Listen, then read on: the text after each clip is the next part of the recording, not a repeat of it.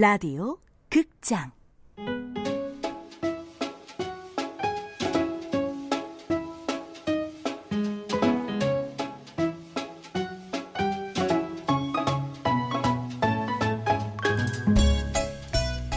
오지의 의류 수거함.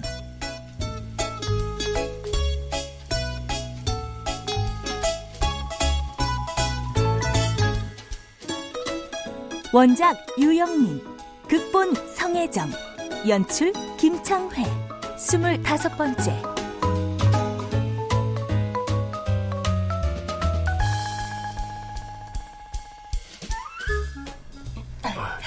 그럼 네, 조심하세요.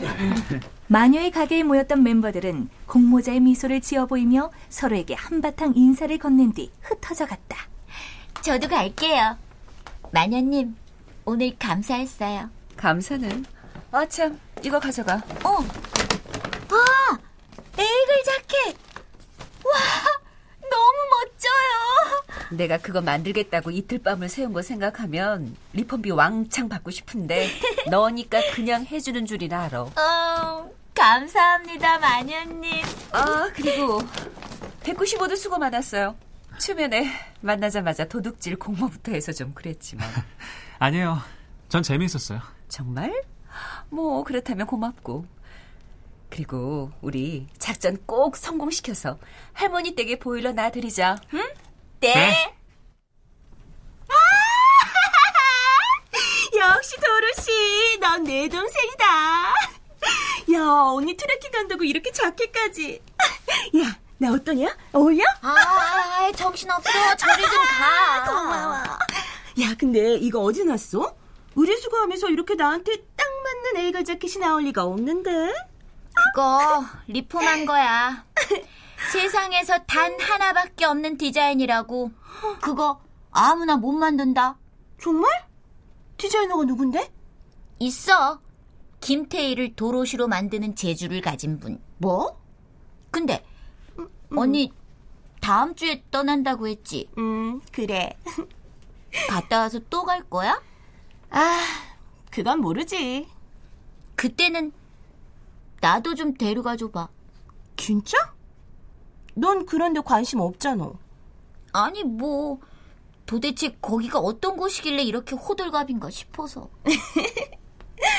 야, 암튼 고마워 동생.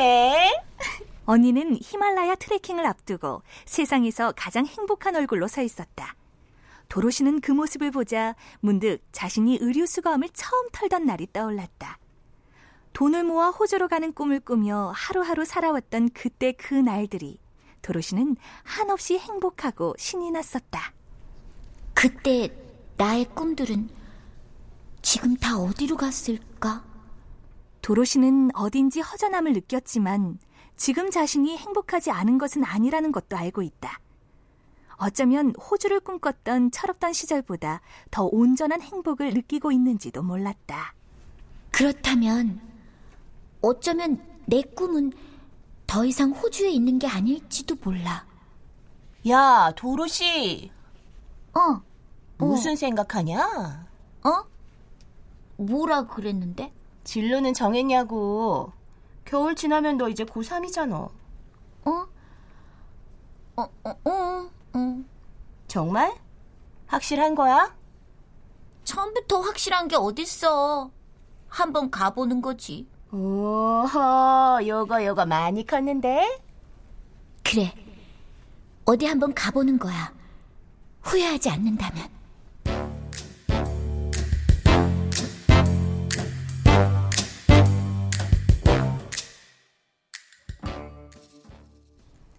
작전 당일 약속 시간에 맞춰 이미 모든 사람들이 만연의 옷집에 모여 있었다. 이들은 준비물을 점검하고 다시 한번 작전 세부 사항을 확인했다. 마침내 조별로 흩어지기 전 어느새 작전의 리더로 자리를 굳힌 노숙자가 멤버들의 얼굴을 찬찬히 살펴보며 사뭇 진지한 어조로 입을 열었다. 만약 경비원이나 경찰에 잡히더라도 서로의 이름은 불지 않기로 하죠. 마침내 에메랄드 빌리지에 도착한 도로시와 195는 신중하고 민첩하게 주위를 살피며 걸었다. 며칠 전 195가 답사한 대로 이날 낮에는 도로시도 195를 따라 몇 번이나 길을 익혔던 터라 단지 내부의 길은 문제없었다. 둘은 CCTV와 멀리 떨어져 있는 한 의류 수거함으로 다가갔다. 자, 드디어 개봉이구나. 도로시는 떨리는 마음으로 의류 수거함에서 옷을 꺼내기 시작했다.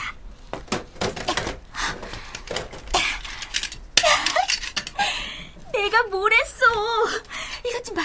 원피스, 튜닉, 폴로 셔츠, 모지 코트. 오, 야, 야, 야, 야.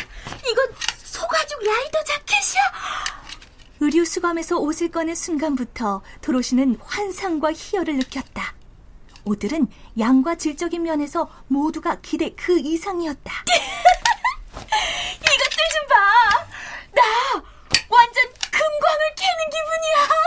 흥분한 도로시가 목소리를 높이자 초조하게 망을 보던 195가 도로시를 돌아봤다. 아, 지금 한가하게 감탄이나 하고 있을 때야? 빨리 꺼내기나 해. 어, 어, 어, 알았다고. 어, 근데 카스 삼촌네는 잘하고 있을까? 모르긴 해도 우리보다야 잘하고 있을걸? 작업을 거의 마쳤을 무렵 도로시는 물방울 무늬의 원피스를 발견했다. 그러고는 눈이 휘둥그레지며 195를 바라봤다. 아, 뭔데 그래? 이거, 이거 몰라? 원피스네. 그게 뭐? 여자라면 누구나 꿈꾸는 브랜드. 이거 봐. 도로시는 원피스를 뒤집어 195에게 라벨을 보여주었다. 이게 그렇게 대단한 거야? 이 원피스 100만 원도 넘는 명품이야. 도로시는 원피스를 펼쳐 몇 번이고 제 몸에 대보았다. 아쉽게도 사이즈가 컸다. 아무리 중고라고 해도 이 정도면 몇십만 원은 받을 수 있을 거야. 에메랄드 빌리지의 의류 수감 속 옷들은 명품들이 많고 종류도 다양했지만 옷의 상태 역시도 훌륭했다. 많이 낡거나 훼손된 옷을 솎아내던 과정도 이곳에서는 필요가 없었다. 다음 의류 수거함으로 출발. 두 번째 의류 수감으로 이동했을 때도 역시 최상의 옷들이 한가득 쏟아져 나왔다.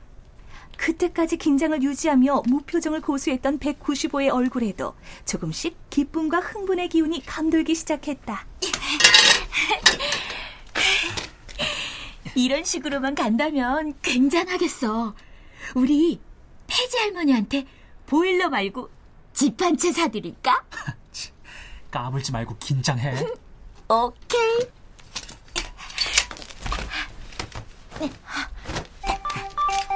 아, 뭐야? 아, 미쳤어 너? 이런 상황이면 진동이나 무음으로 하는 건 기본 아니야? 아, 미, 미안해, 미안해. 여보세요? 아, 네, 마녀님. 벌써 들으셨어요? 아, 그래요? 정말 잘 됐어요. 네, 여기도 아무 일 없어요. 근무 중 이상무.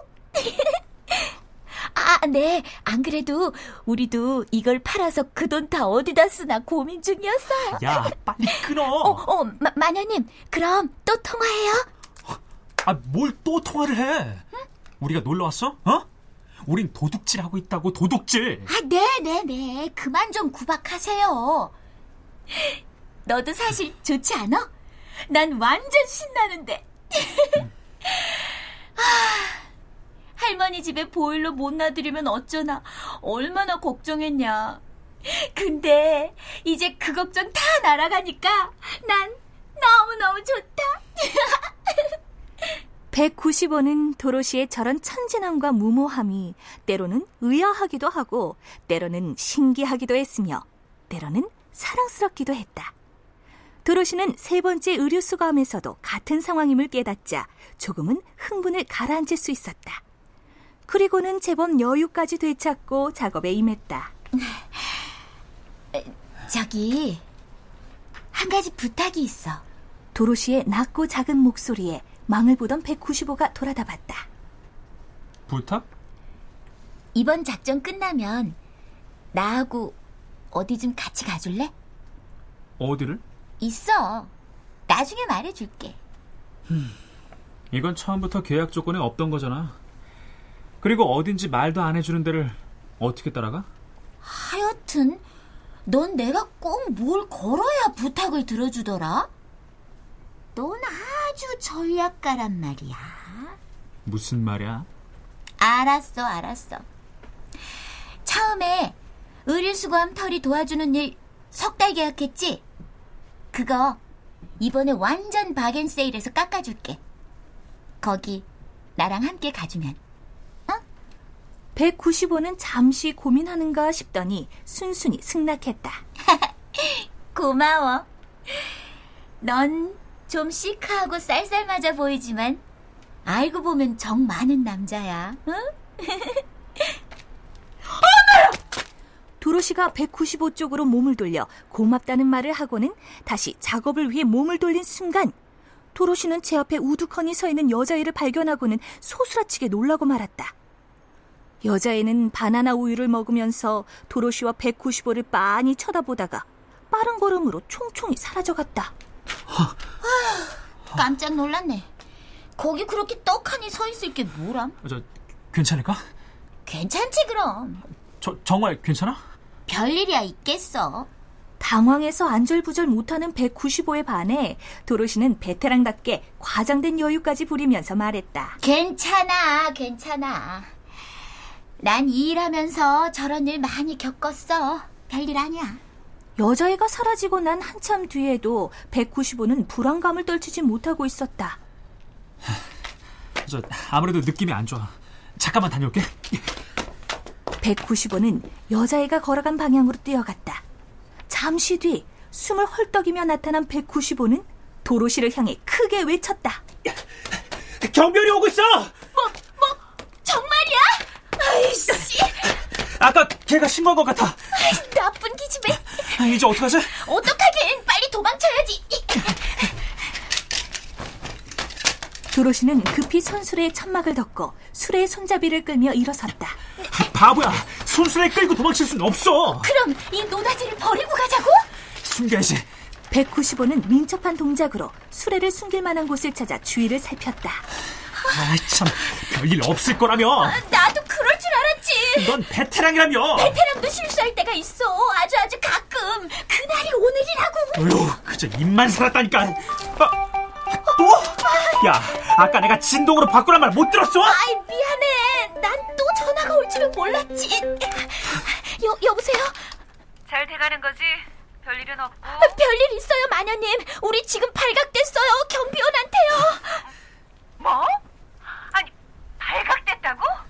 아니, 어쩌다가? 아, 그거 지금 설명하긴 그렇고요. 도로시, 잡히더라도 우리 이름은 절대로 불지 마. 알았어? 뭐예요? 아니 지금 그게 할 소리예요? 마녀의 전화는 거기서 끊어졌다. 상황이 급박해진 도로시는 마녀를 원망할 틈이 없었다. 그때 수레를 숨길 만한 곳을 찾았는지 195의 다급한 목소리가 들려왔다. 저 안쪽에 대형 밴이 주차돼 있어. 일단 수레는 그 뒤에 숨기자. 급하게 손수레를 숨긴 두 사람은 정문을 향해 달리기 시작했다. 얼마쯤 달렸을까? 등 뒤에서 고함 소리가 들려왔다. 너희들 거기 앉아. 거기 195가 옆으로 살짝 고개를 돌려보니 파란 제복을 입은 경비원들이 쫓아오고 있었다. 너희들 잡히면 진짜 죽는다. 한참을 도망치다 돌아다 보니 어느새 두 사람을 쫓아오던 경비원은 세 명으로 늘어 있었다. 그 중 한 명은 손에 몽둥이까지 들고 있었다. 도로시는 정신이 아찔해졌다. 낡은 죄수복을 입은 채 법정으로 들어서는 자신의 모습이 뇌리를 스쳐갔다. 의류 수거함은 언제부터 털어왔나요?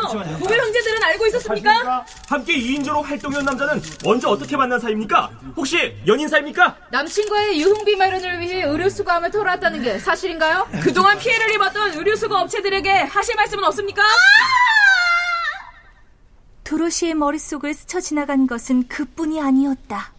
도로시의 범행이 세상에 알려지긴 무섭게 인터넷의 한 포털 사이트 실시간 검색어 1위를 도로시란 이름이 차지한 걸로도 모자라 2위가 의류 수거함, 3위가 도로시 남친, 4위가 강동원, 5위가 의류 수거업체 PX로 도로시는 1타 5피의 신공을 발휘해 1위부터 5위까지의 실검을 세상에 전파하는 엄청난 사고를 쳐놨다. 게다가 듣도 보도 못한 인터넷 뉴스들이 저마다 원색적으로 뽑아놓은 헤드라인들에 도로시는 경악을 금치 못했다. 여고생 아르바이트로 선택한 것이 충격적이게도? 뭐야 여기도 있어. 도로시 용돈 벌러 밤마다 남자와? 이건 또 뭐야? 여고생 한 남자와 도둑질에 여러 날 밤 지새워 아니야 아니라고 나 돌아갈래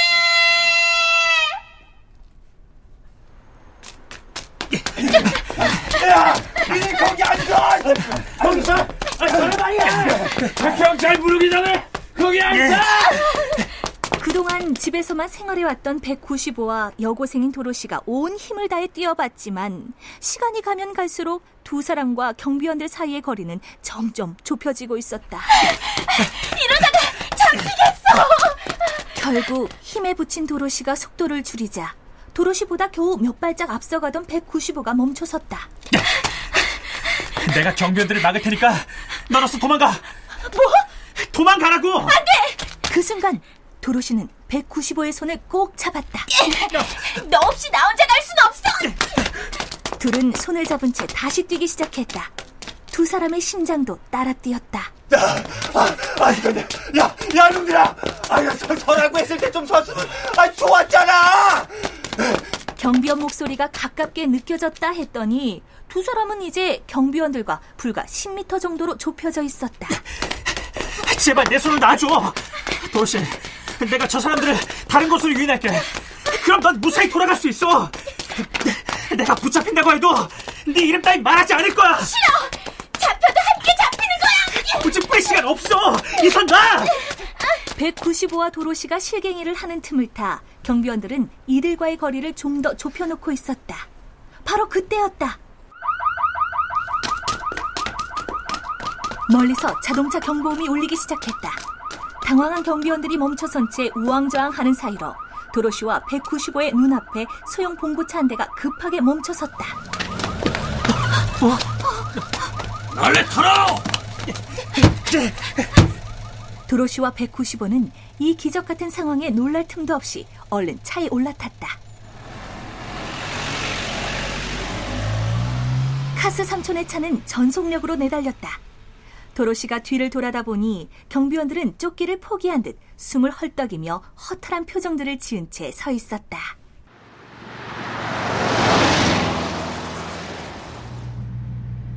하마터면 큰일 날 뻔했다.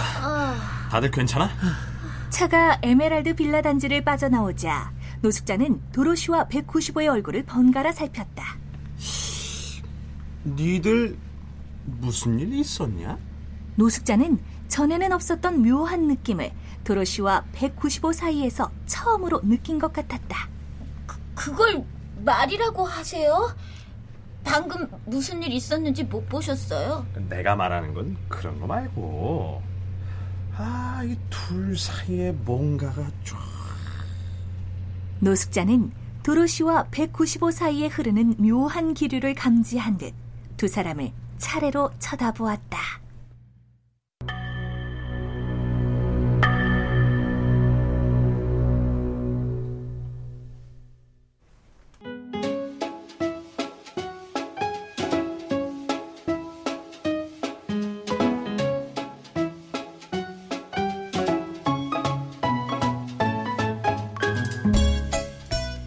라디오 극장 오즈의 의류수거함 유영민 원작 성혜정 극본 김창희 연출로 25번째 시간이었습니다.